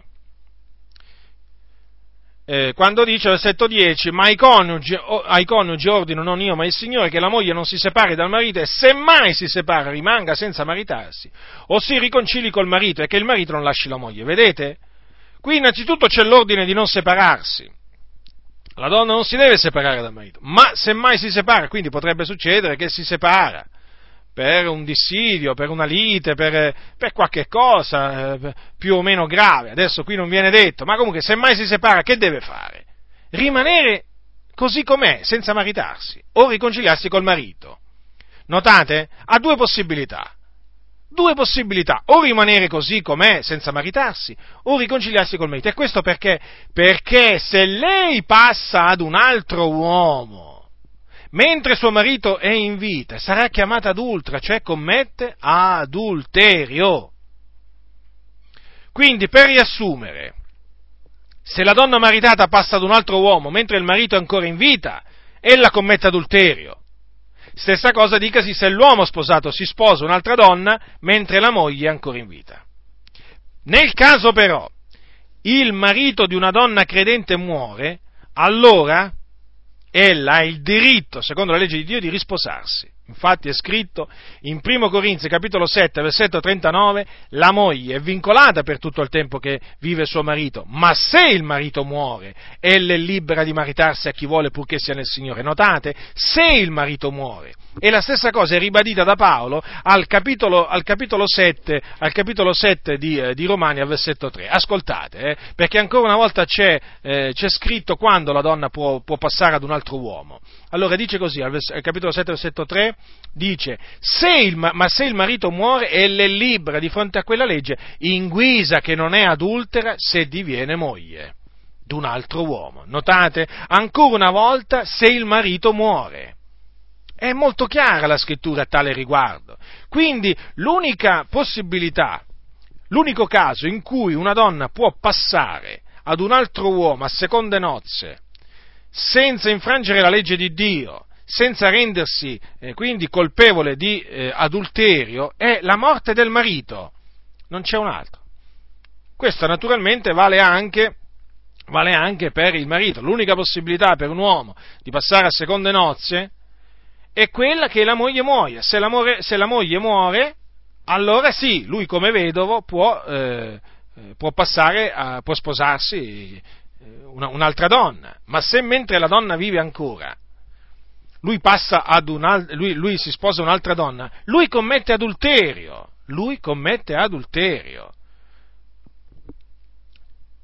Ora, per farvi capire che appunto è solo la morte che scioglie il vincolo matrimoniale, vi vorrei fare notare che l'Apostolo Paolo ha preso questi principi della legge di Mosè, che concernono la donna maritata, e che secondo cui appunto solo se il marito muore ella è libera di sposarsi un altro uomo, per spiegare che cosa? Che noi è stato solamente per il fatto che siamo morti con Cristo, che abbiamo potuto essere liberati dal giogo della legge.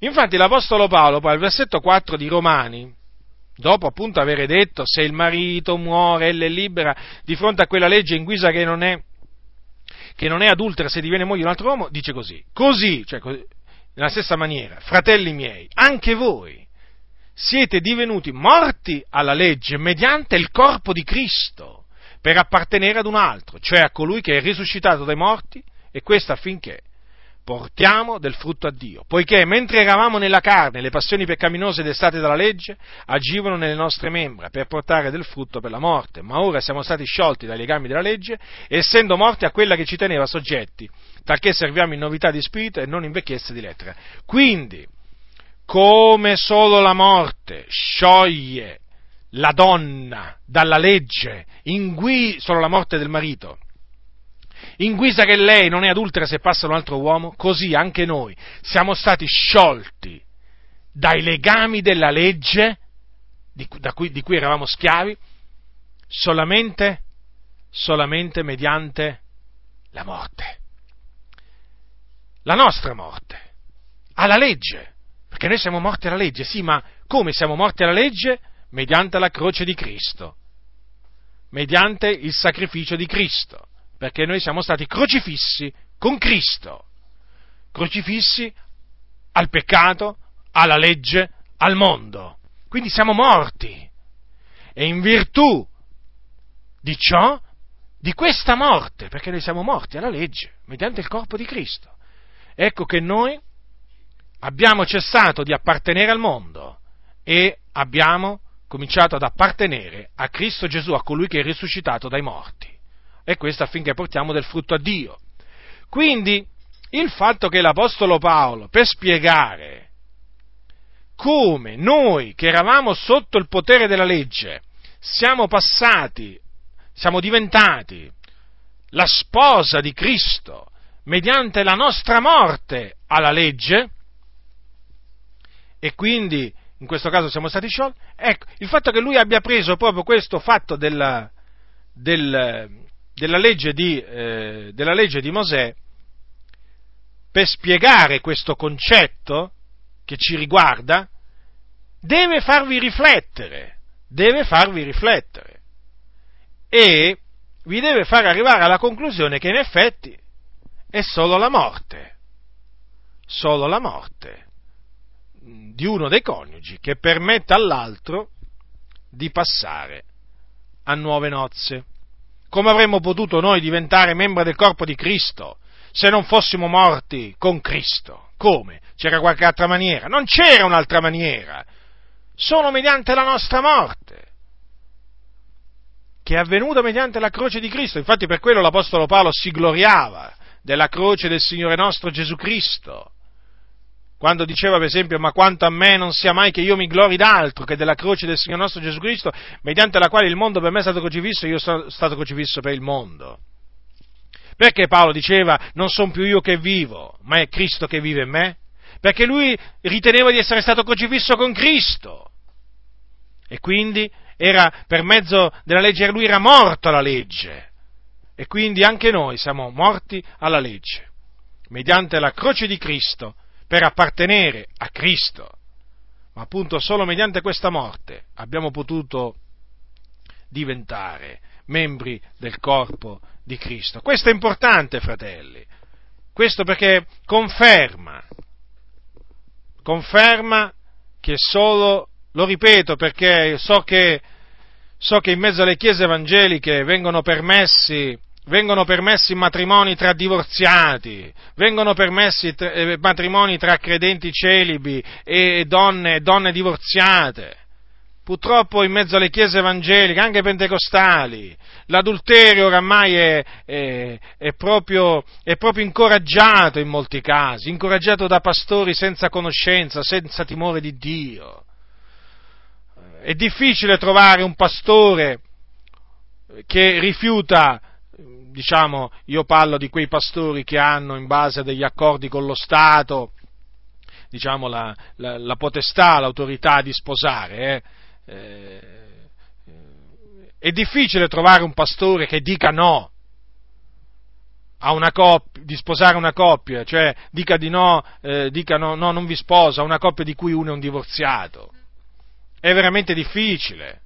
Oramai la tendenza è quella un po' di sposare chi che sia. Purtroppo è così, i tempi si fanno sempre più difficili, sono difficili, ma si fanno sempre più difficili. E quindi quello che voglio dire, ecco perché io insisto su questo, insisto proprio perché so quanto sia diffuso questo insegnamento in ambito evangelico, che permette a divorziati di risposarsi. Vengono usati sotterfugi, stratagemmi di tutti i generi, ragionamenti di tutti i generi, però i passi della scrittura sono sempre quelli che vengono presi a sostegno. Passiamo anche all'altro passo, quello che vi ho citato di primo Corinzi. In questi casi il fratello e la sorella non sono vincolati. Allora leggiamo dal versetto 12, capitolo 7 di Primo Corinzi, dal versetto 12. Ma agli altri dico io, non il Signore: se un fratello ha una moglie non credente ed ella è contenta di abitare con lui, non la lasci. E la donna che ha un marito non credente, se egli consente ad abitare con lei, non lasci il marito, perché il marito non credente è santificato nella moglie, e la moglie non credente è santificata nel marito credente, altrimenti i vostri figlioli sarebbero impuri mentre ora sono santi. Però, se il non credente si separa, si separi pure. In tali casi il fratello e la sorella non sono vincolati, ma Dio ci ha chiamati a vivere in pace. Perché, o moglie, che sai tu se salverai il marito? Ovvero tu, marito, che sai tu se salverai la moglie?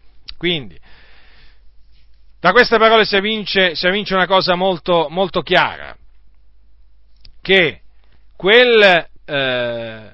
in tali casi il fratello e la sorella non sono vincolati, non significa che sono sciolti dal vincolo matrimoniale, per cui se vengono abbandonati dal partner non credente sono liberi di sposarsi a chi vogliono loro, di risposarsi, di passare 9 nozze, no, assolutamente. Cioè, significa che se facciamo un esempio, un marito credente viene abbandonato dalla moglie non credente, lui non è obbligato a combattere per preservare l'unità familiare.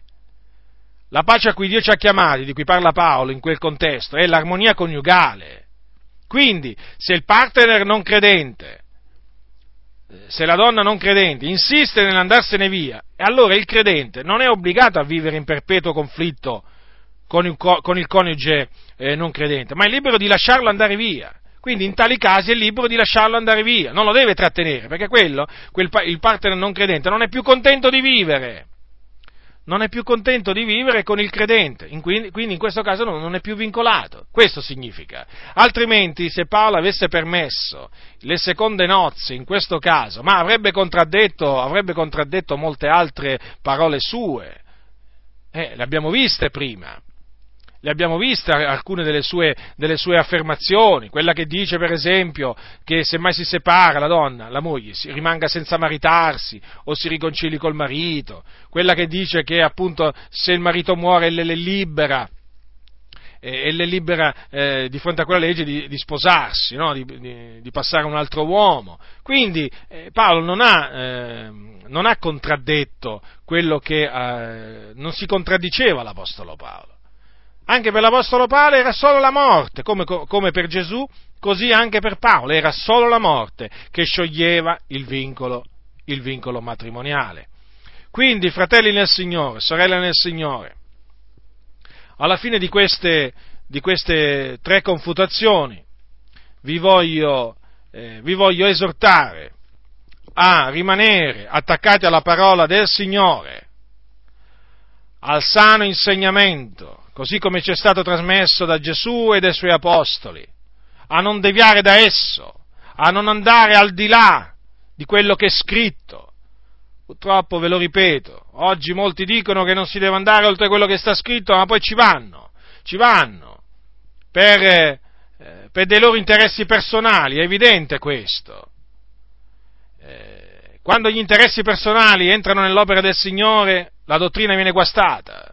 La dottrina viene calpestata, e le cose stanno così, è triste, è la triste realtà. Tutte queste eccezioni, tutti questi acconsentimenti, tutto questo acconsentire a questo, a quest'altro, da che cosa nascono tutte queste cose? Dal desiderio di piacere agli uomini, magari non in tutto, però in parte sì, ma facendo così si dispiace al Signore. Si potrà pure piacere agli uomini, però si dispiace al Signore. E noi siamo chiamati a piacere al Signore, non agli uomini.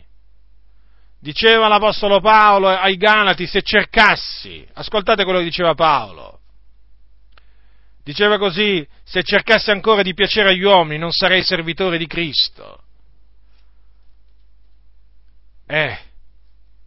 Questo lo diceva Paolo. Ma quanti oggi possono dire? Quanti oggi possono dire queste stesse parole? Quanti pastori, quanti ministri del Vangelo possono dire che sono servi di Cristo perché loro vogliono piacere e piacciono solo a Cristo? Pochi, ben pochi, perché c'è la corsa a piacere agli uomini, c'è una corsa sfrenata a piacere agli uomini. Ma sì, ma che male c'è, dai, il Dio è buono, ci perdona. E con queste parole si fanno entrare nella Chiesa comportamenti sbagliati. Ma quelli erano tempi particolari, nell'antichità, sai, oggi invece, in questa società moderna, non è più come a quel tempo. Dobbiamo andare incontro alle persone, vedi quanti problemi che ci sono. Come facciamo? Non possiamo rimanere ancorati a dei pregiudizi. Pregiudizi? Quali pregiudizi? Noi rimaniamo ancorati alla parola del Signore, non a pregiudizi. Se abbiamo un pregiudizio è fondato sulla parola del Signore, che ci dice che noi non dobbiamo partecipare alle opere infruttuose delle tenebre, non possiamo acconsentire ai giovani, dicendo loro, non possiamo piacere ai giovani dicendo ma sì, anche se vi unite carnalmente prima del matrimonio, va tutto bene. Il Signore è buono, l'importante è che vi amate, che fate tutto nell'amore. No, questo è peccato, è fornicazione davanti a Dio. Non possiamo dire, ma sì fratello, ma dai, quello vuole regolarizzare, ma no, non rigettarlo. Faresti un torto, e poi che testimonianza daresti a quella persona non convertita? Ma come? Le tue responsabilità. No, non bisogna parlare così. Separatevene, dice il Signore. Separatevene, non c'è nessuna comunione tra la luce e le tenebre. E poi questi altri che dicono, ma sì, ma è stato abbandonato dalla moglie, ma che male ha fatto? Ma come? Ma non lo vedi, poverino, quel fratello? A me dispiace, certamente. A me dispiace che un fratello venga abbandonato dalla moglie. Io non prendo piacere in queste cose, ma non posso nemmeno prendere piacere nella menzogna. La carità gioisce con la verità, la carità non gioisce con la menzogna. La verità dice che quel fratello deve rimanere così, lo so, potrà sembrare crudele. Lo so, potrà sembrare crudele, ma quante cose sembrano crudeli per noi, che il Signore ci ha comandato. Ma non è un qualcosa di crudele da parte di Dio, no, assolutamente. È così. Se un credente viene abbandonato dalla propria moglie perché questa si invaghisce di un altro uomo, il fratello può avere tutta la mia comprensione, può avere tutta la mia consolazione, però non posso dirgli passa a seconde nozze, non lo posso incitare a passare a nuove nozze, a sposarsi un'altra donna, mentre la donna che lo ha abbandonato è ancora in vita.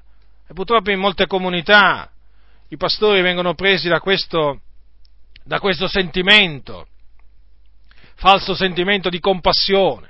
Fratello, ma come fai adesso? Non rimarrai mica, come fai? Non potrai farci, non puoi rimanere così, datti da fare, passa a nuove nozze, chiedi il divorzio, su, fatti una nuova vita, una nuova famiglia. Purtroppo molti pastori parlano così a questi fratelli, fanno un danno terribile, perché quel fratello fa adulterio. Ecco perché vi dico, state attenti, fratelli, state attenti, guardatevi da tutti coloro che dietro i pulpiti parlano in maniera da piacere agli uomini. Ce ne sono molti, lo ripeto. C'è la tendenza a piacere agli uomini, perché è quella tendenza che implica meno sacrifici, perché se tu piaci agli uomini ti guarderanno bene, la maggioranza ti aiuterà, parlerà bene di te, ma se tu cominci a dire come stanno veramente le cose, vedrai che ti farai tanti nemici, ci si fa tanti nemici dicendo la verità. Ma è una buona cosa farsi nemici dicendo la verità. L'Apostolo Paolo diceva ai Galati, sono diventato vostro nemico dicendovi la verità. Che gli importava all'Apostolo Paolo di essersi fatti i Galati nemici per aver detto loro la verità? A me non importa proprio niente, sapete. Io vi dico le cose come stanno, perché, vedete, questo modo di parlare a riguardo, diciamo, di questi tre insegnamenti, apparentemente sembrano giusti, ma sapete, le menzogne apparentemente sembrano vere. E sapete, vi dico anche un'altra cosa, che purtroppo le menzogne, più le si ripetono, a furia di ripetere, diventano verità per alcuni. Ecco come le menzogne diventano verità. A furia di essere ripetute, a furia di essere proclamate dai pulpiti, poi diventano verità per alcuni. Ma certamente non per quelli che sono attaccati alla parola di Dio. Le menzogne rimangono menzogne e la verità rimane verità. E purtroppo è così. Queste menzogne sono diventate verità per alcuni.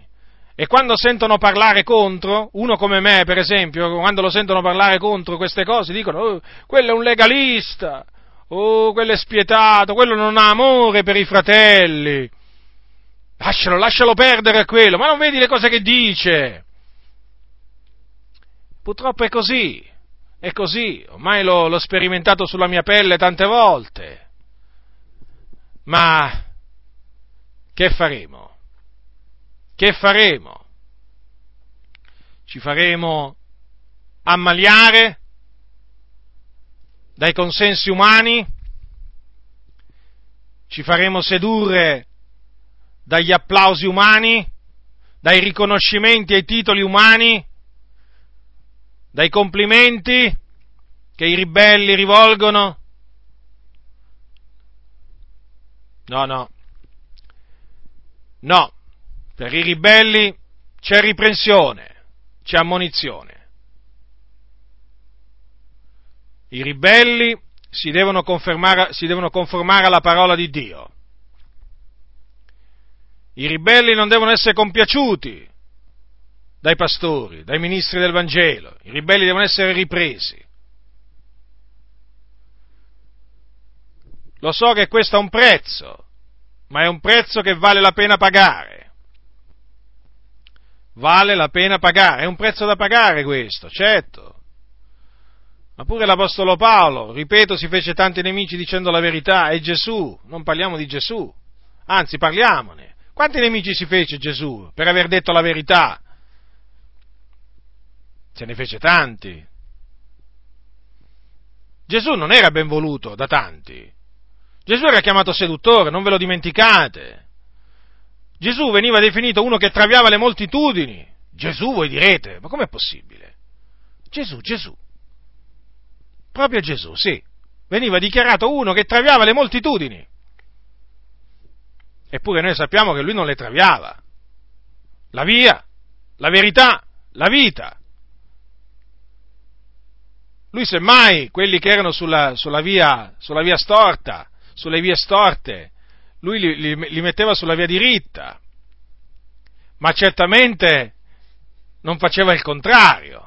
Non è che Gesù istigava quelli che erano sulla via diritta a cambiare via e andare su quella storta. Eppure vedete cosa dicevano? Cosa dicevano di Gesù? Seduce, travia le moltitudini, calunnie. E sono le stesse calunnie che oggi vengono rivolte contro tutti coloro che levano la voce contro l'andazzo che c'è nelle chiese, coloro che confutano questi falsi insegnamenti, queste dottrine che si elevano contro la conoscenza di Dio. Quindi io vi ho messo in guardia da questi insegnamenti, perché sono falsi, rigettateli, lo ripeto, non cercate mai di piacere agli uomini, cercate sempre di piacere a Cristo Gesù. Vi costerà, ci sarà un prezzo da pagare, vi scherniranno, sì, ve ne diranno proprio di tutti i colori, ve lo assicuro, in mezzo alle chiese, Non vi sto parlando di persecuzioni che riceverete da quelli del mondo, no, quelle sono assicurate, no, quelle che c'entra. Do per scontato, bisogna darle per scontate quelle, ma vi dico che vi perseguiteranno, proprio fratelli, vi ingiurieranno, vi insulteranno, sparleranno male di voi. Diranno che siete diventati dei legalisti, dei farisei, vi diranno che avete cominciato a prendere dei pesi pesanti, a metterli sulle spalle dei credenti, vi diranno che siete degli ipocriti, vi diranno, fratello, la lettera uccide, ma lo spirito vivifica, dandogli un particolare significato a quelle parole, che naturalmente non è quello il significato che gli danno loro. Ti diranno, fratello, guarda che studi troppo la Bibbia, la molta dottrina ti mette fuori di senno, disse qualcuno a Paolo un giorno. No, vi posso dire che la molta dottrina non mette fuori di senno proprio nessuno, se no io già da tempo sarei diventato matto, perché io la Sacra Scrittura l'ho investigata e la continuo a investigare, del continuo, e matto non sono diventato. Lo sarò diventato per alcuni, ma non per il Signore. Anzi, vi dico una cosa, se qualcuno vuol diventare salvo, diventi matto, diventa matto, fratello, diventa pazzo, se vuoi veramente diventare savio. Investiga le scritture, cibati di esse, del continuo, tagliale rettamente, mettile in pratica, proclamale. Ti posso assicurare che se così farai non diventerai mai matto. Diventerai matto per quelli del mondo e anche per tanti credenti, ma ti posso assicurare che davanti a Dio sarai savio. Quindi concludo esortandovi a ritenere quello che è scritto e a non andare oltre quello che è scritto, per non dispiacere al Signore e per non rimanere confusi. La grazia del Signore Gesù Cristo sia con tutti coloro che lo amano con purità incorrotta. Amen.